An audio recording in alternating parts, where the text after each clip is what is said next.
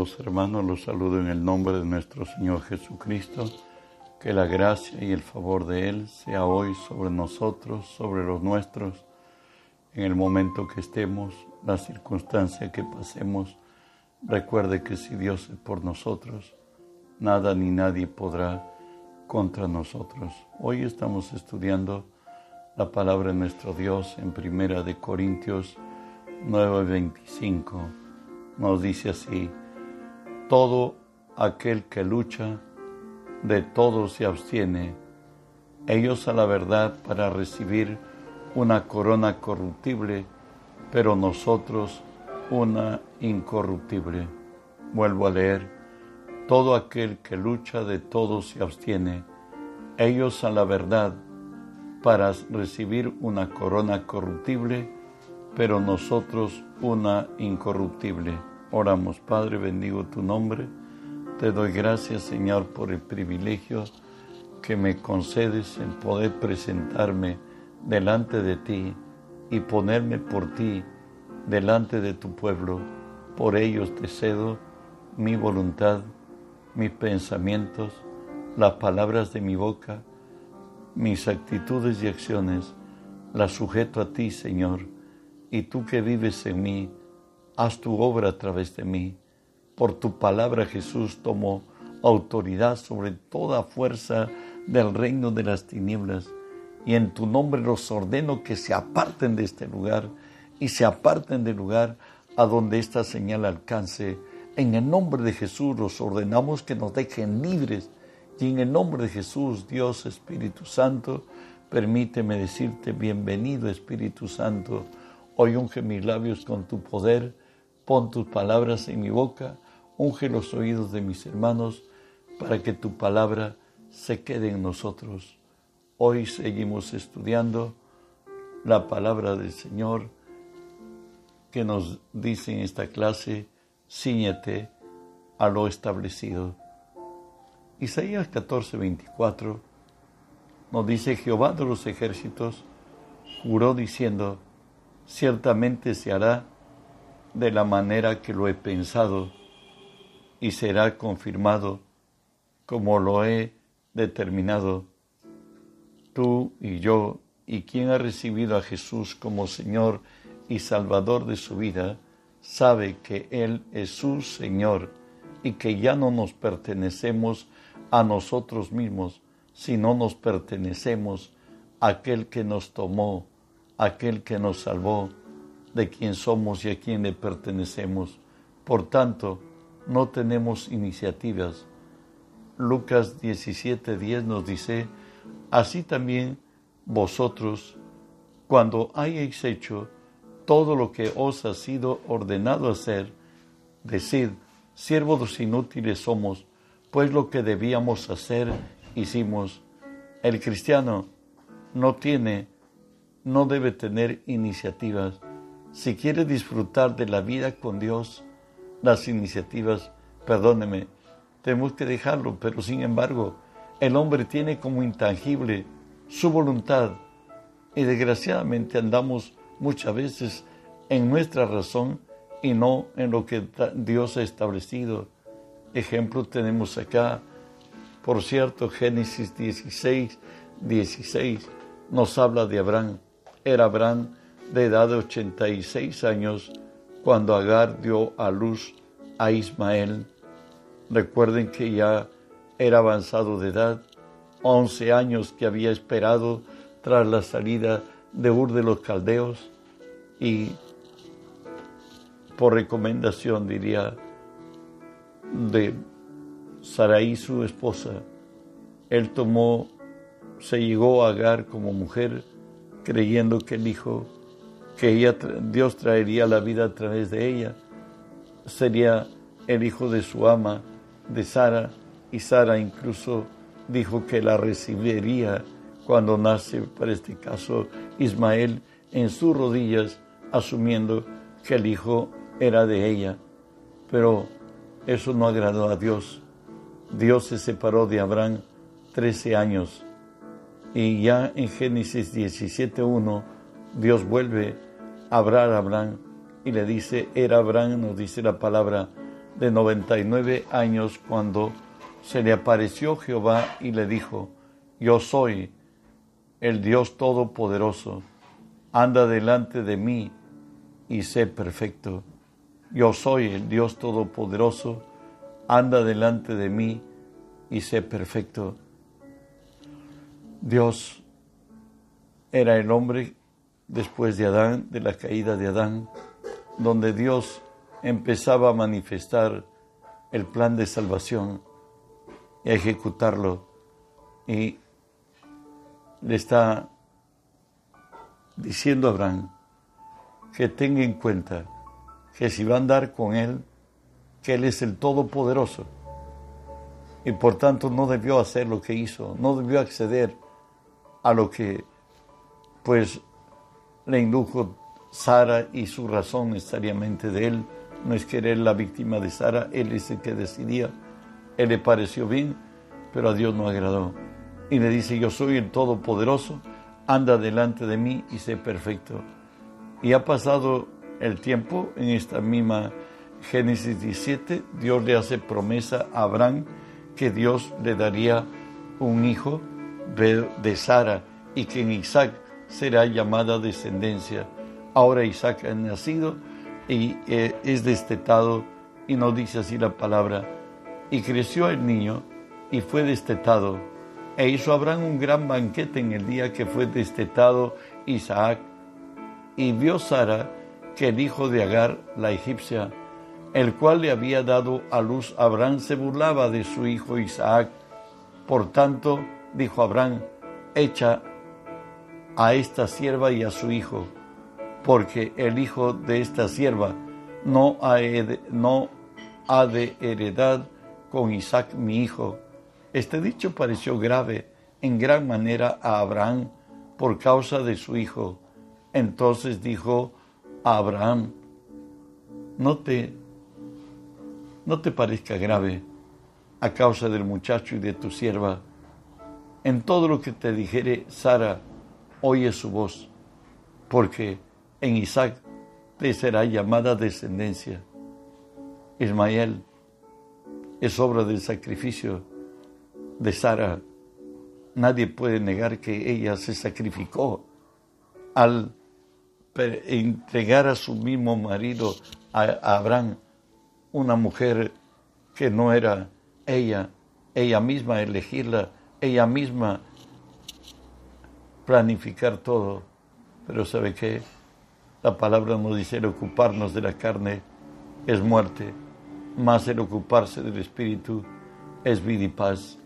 Gálatas 4, 22 al 28 nos sigue hablando de, este, de lo acontecido a Abraham. Y nos dice, porque está escrito que Abraham tuvo dos hijos, uno de la esclava, el otro de la libre.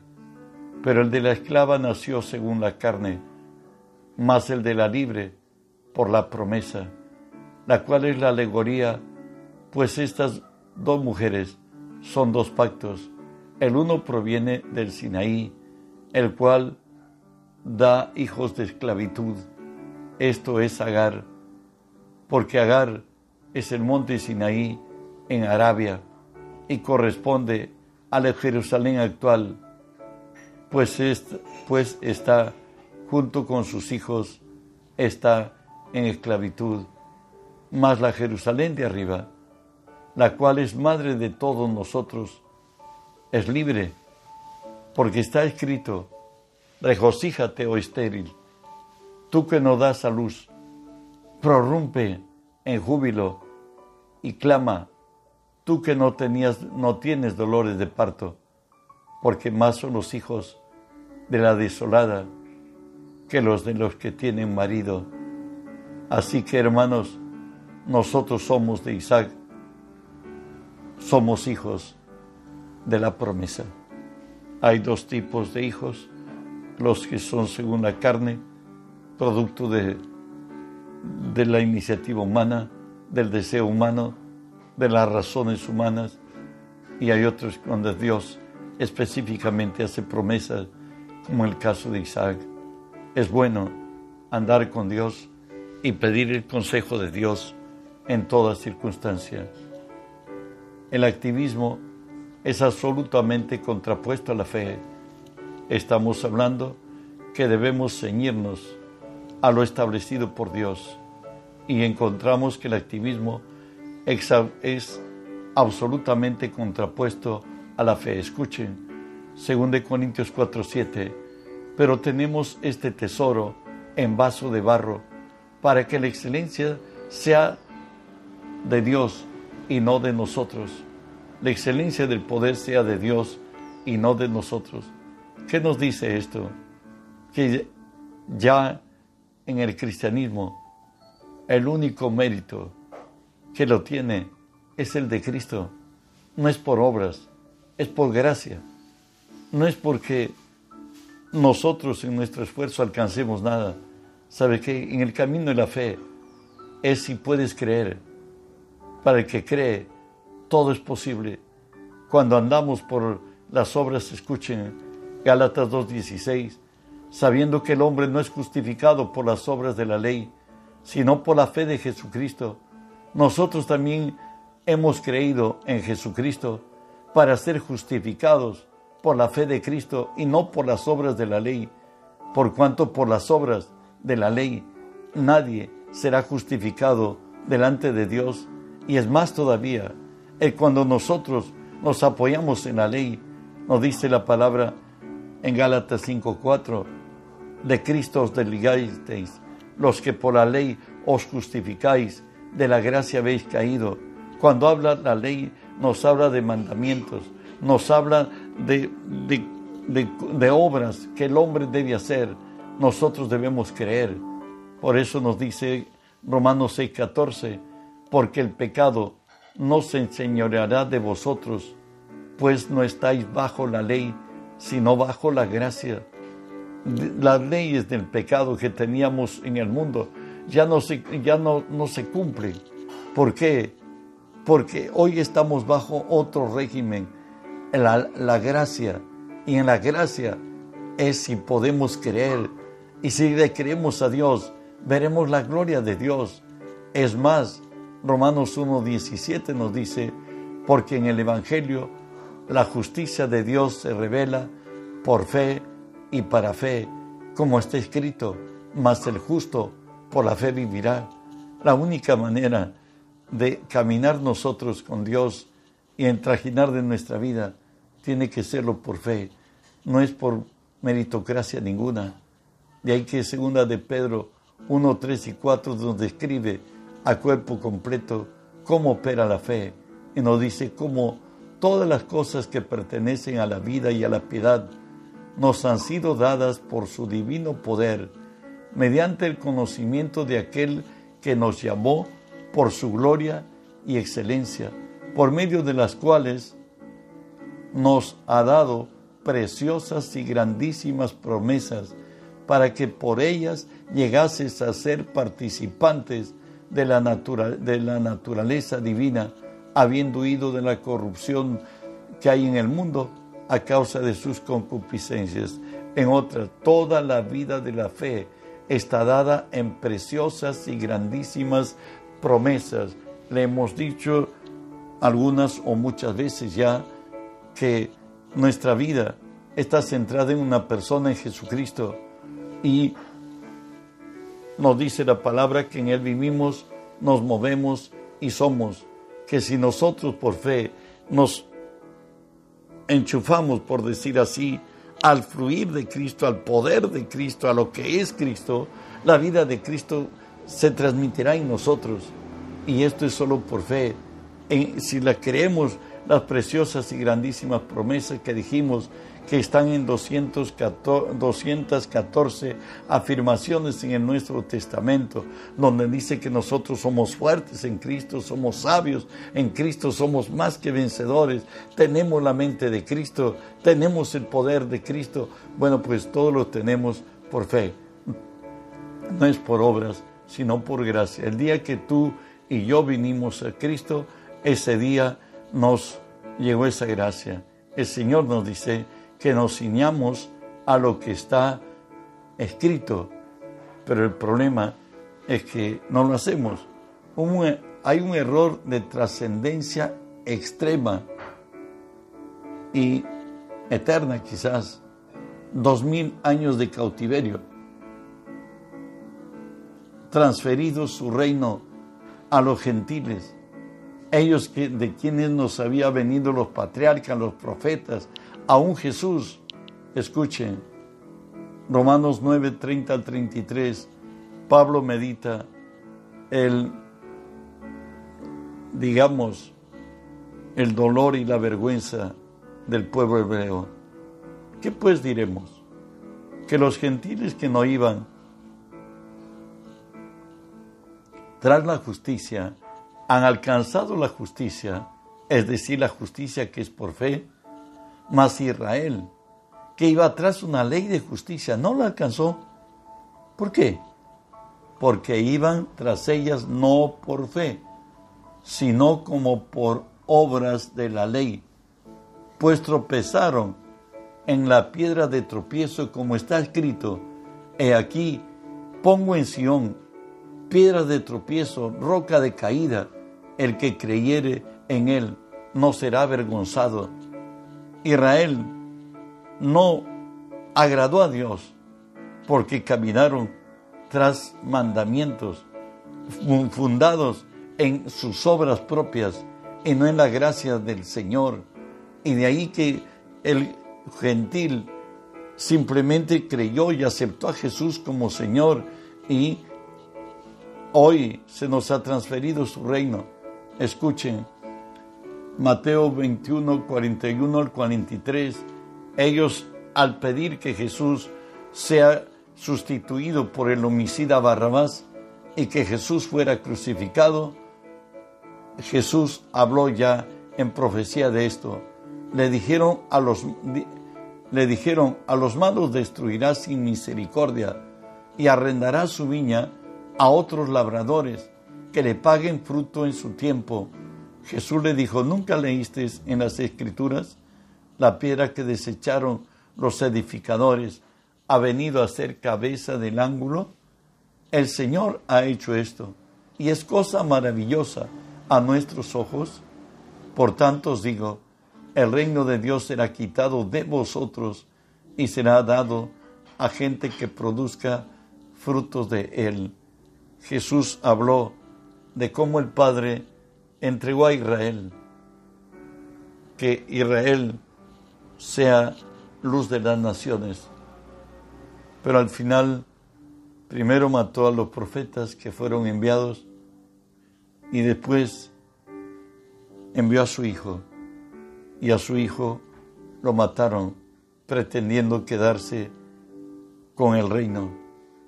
Mas Jesús dijo, ¿qué hará en mi Padre cuando venga? Dijeron que destruirá sin misericordia a los malos y arrendará su viña a otros labradores que le paguen su fruto a su tiempo. Fue transferido el reino de Israel, el reino de Dios a la gentilidad. Seguimos leyendo Romanos 10, 1 y 4, Pablo, fariseo y judío y fariseo, por cierto, nos dice así, hermanos, ciertamente el anhelo de mi corazón y mi oración a Dios es por Israel, es para salvación, porque yo les doy testimonio que tienen celo de Dios pero no conforme a ciencia, porque ignorando la justicia de Dios, procurando establecer la suya propia, no se han sujetado a la justicia de Dios, porque el fin de la ley es Cristo para justicia a todo aquel que cree. La ley terminó de ser, dejó de ser.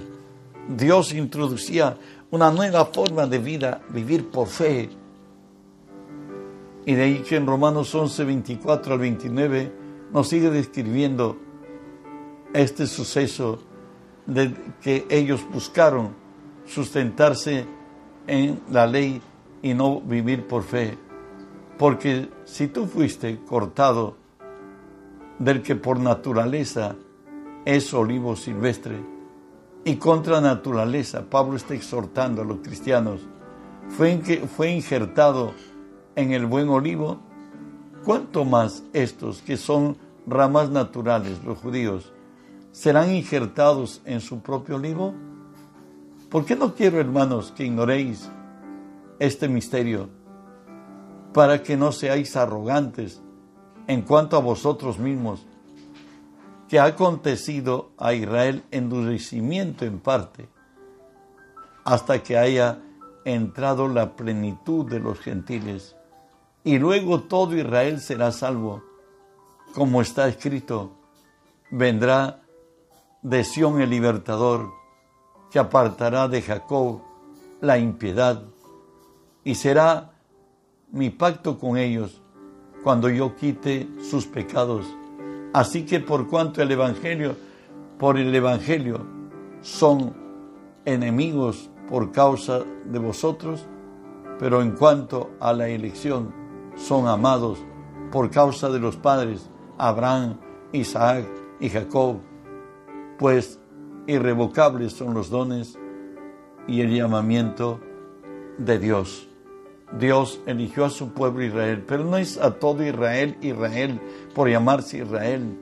Recuerden que Romanos 2, 28 y 29 nos dice, pues no es judío el que lo es exteriormente, ni lo es, ni es la circuncisión el que se hace exteriormente en la carne, sino que judío es aquel que lo es en el interior, y la circuncisión es la del corazón, en espíritu y no en letra y la alabanza la cual no viene de los hombres, sino de Dios. Pues los que van a ser salvos ya cuando el último gentil entre al reino de los cielos, dice que luego todo el Israel espiritual, todos aquellos que están judíos, circuncidados en el corazón y que esperan a Dios conscientemente, serán admitidos por la gracia de Dios. Recordemos que solo lo que Dios empieza, estamos hablando que debemos establecernos en lo que Dios ha determinado, que nos ciñamos a lo que está ya predispuesto. Romanos 12.2 nos dice, puesto los ojos en Jesús, el autor y consumador de la fe, el cual por el gozo puesto delante de él, sufrió la cruz, menospreciando el oprobio, y se sentó a la diestra de Dios. ¿Sabes? Dios nos ha puesto en el caminar que solamente nuestros ojos estén en Jesús. Él es el autor y consumador de nuestra fe. Filipenses 2.13 nos dice, porque Dios es el que produce en vosotros así el querer como el hacer Éxodo 19:5 le dijo a Israel el Señor, si dieres oído a mi voz y tú andares en mis estatutos, sabe, le dice el Señor, tú serás mi especial tesoro, porque mí es la tierra y toda su plenitud. En otras pídeme las naciones, yo te las doy por herencia. Filipenses 1:6 también nos dice este principio estando persuadido de esto, que el que comenzó en vosotros la buena obra, la perfeccionará hasta el día de Jesucristo. El que empezó la obra, la, la perfeccionará. Si Cristo no empezó eso, pues no está en responsabilidad de cumplir nuestros deseos. Cuando Dios está con nosotros, no estamos eximidos también de tener confrontaciones. Satanás está siempre dispuesto a traer abajo todo aquello que nos viene de Dios. Por tanto nos dice así, por lo cual asimismo padezco, nos habla Pablo de sus persecuciones, pero no me avergüenzo, porque yo sé en quién he creído y estoy seguro que es poderoso para guardar mi depósito para aquel día. Aunque esté en problemas y dificultades, yo sé en quién he creído. Sí, Él es poderoso. Él va a guardar mi depósito para aquel día. También cuando estés en momentos de dificultad y haya, haya venido contra ti, pues el enemigo como un río, nos dice el Señor, 1 Corintios 10, 13, no nos ha sobrevenido ninguna tentación que no sea humana, porque fiel es Dios, que no os dejará ser tentados más de lo que podáis resistir, sino que juntamente con la tentación, la salida para que podáis resistir. El Señor nunca permitirá que tu enemigo sobrepase los límites de tu fortaleza, porque recuerda, nuestra fortaleza es Dios y Dios dice que bajo cualquier circunstancia Él tiene el camino de la victoria y que tú tendrás. También debemos entender que debemos vivir sin apresuramiento. Hebreos 10:36 nos dice, porque nos es necesaria la paciencia para que habiendo hecho la voluntad de Dios, obtengáis la promesa. Recuerda que Él es el Señor, que mayor es el que da que el que recibe. Dios ha puesto, ¿por qué? La, nos ha puesto tener paciencia. ¿Saben para qué? Para perfeccionarnos. Y nos dice así el Señor, hermanos míos, tened por sumo gozo cuando os halléis en diversas pruebas, sabiendo que la prueba de vuestra fe produce paciencia, mas tenga la paciencia su obra completa, para que seáis cabales y perfectos, sin que os falte cosa alguna. A través del sufrimiento somos perfeccionados y el Señor nos quiere siervos el Señor espera de ti de mí y de todo cristiano que creamos aún contra esperanza, que sepamos que Él vendrá y que tenemos la firmeza de que Él nunca nos fallará. Ahí que nos dice Isaías 28, 16. Por tanto, Jehová el Señor dice, he aquí que yo he puesto en Sión por fundamento una piedra, piedra probada, angular preciosa, de cimiento estable. El que creyere, no se apresure. ¿Sabes? Él es Dios, el Todopoderoso. Y la palabra nos dice que en Cristo todas las promesas de Dios son sí y todas las promesas de Dios son amén. Por tanto, espéralo. Él vendrá. Eclesiastes 9:11 también reconoce esto y te lo leo. Me volví y vi debajo del sol que ni de los ligeros es la carrera, ni la guerra de los fuertes, ni aun de los sabios el pan, ni los prudentes las riquezas, ni los elocuentes el favor, sino que tiempo y ocasión acontece a todos. El accionar de Dios no es por lo urgente, el accionar de Dios está fundado en lo necesario.